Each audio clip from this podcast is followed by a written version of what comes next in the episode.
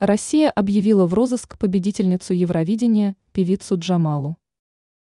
Министерство внутренних дел России объявило в розыск украинскую певицу Джамалу.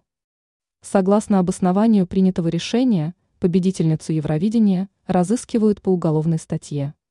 Сусана Джамаладинова, 27 августа 1983 года. Основание для розыска разыскивается по уголовной статье – цитирует сообщение в базе разыскиваемых МВД МИ «Россия сегодня». Издание отмечает, что ведомство не уточняет, по какой именно уголовной статье хотят привлечь к ответственности певицу. Джамала родилась в 1983 году в Кыргызстане.